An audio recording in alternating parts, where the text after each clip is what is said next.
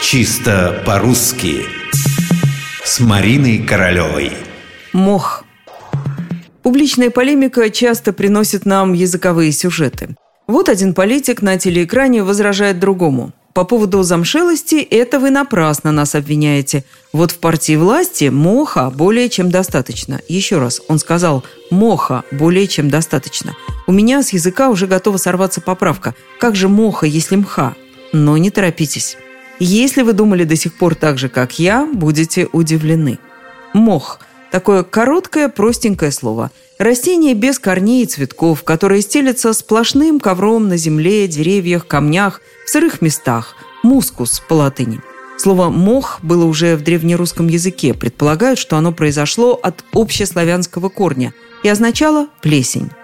А вот что касается склонения, политик, оказывается, имел полное право так сказать. Моха более чем достаточно. Все словари указывают нам на то, что правильно и мха, и моха, и мху, и моху, и мхом, и мохом, и в мхе, и в мохе. То есть вы можете одинаково хорошо разбираться в мхе, а можете в мохе. Вы можете валяться в густом, мягком мху, а можете проделывать то же самое в густом мохе.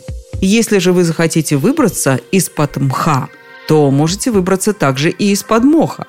Такие рекомендации дает нам, в частности, краткий словарь трудностей русского языка Яськовый.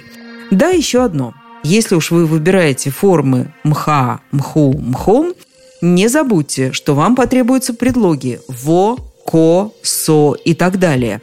Вамху, камху, самхом – Иначе у вас возникнут большие трудности с произнесением слишком много согласных рядом.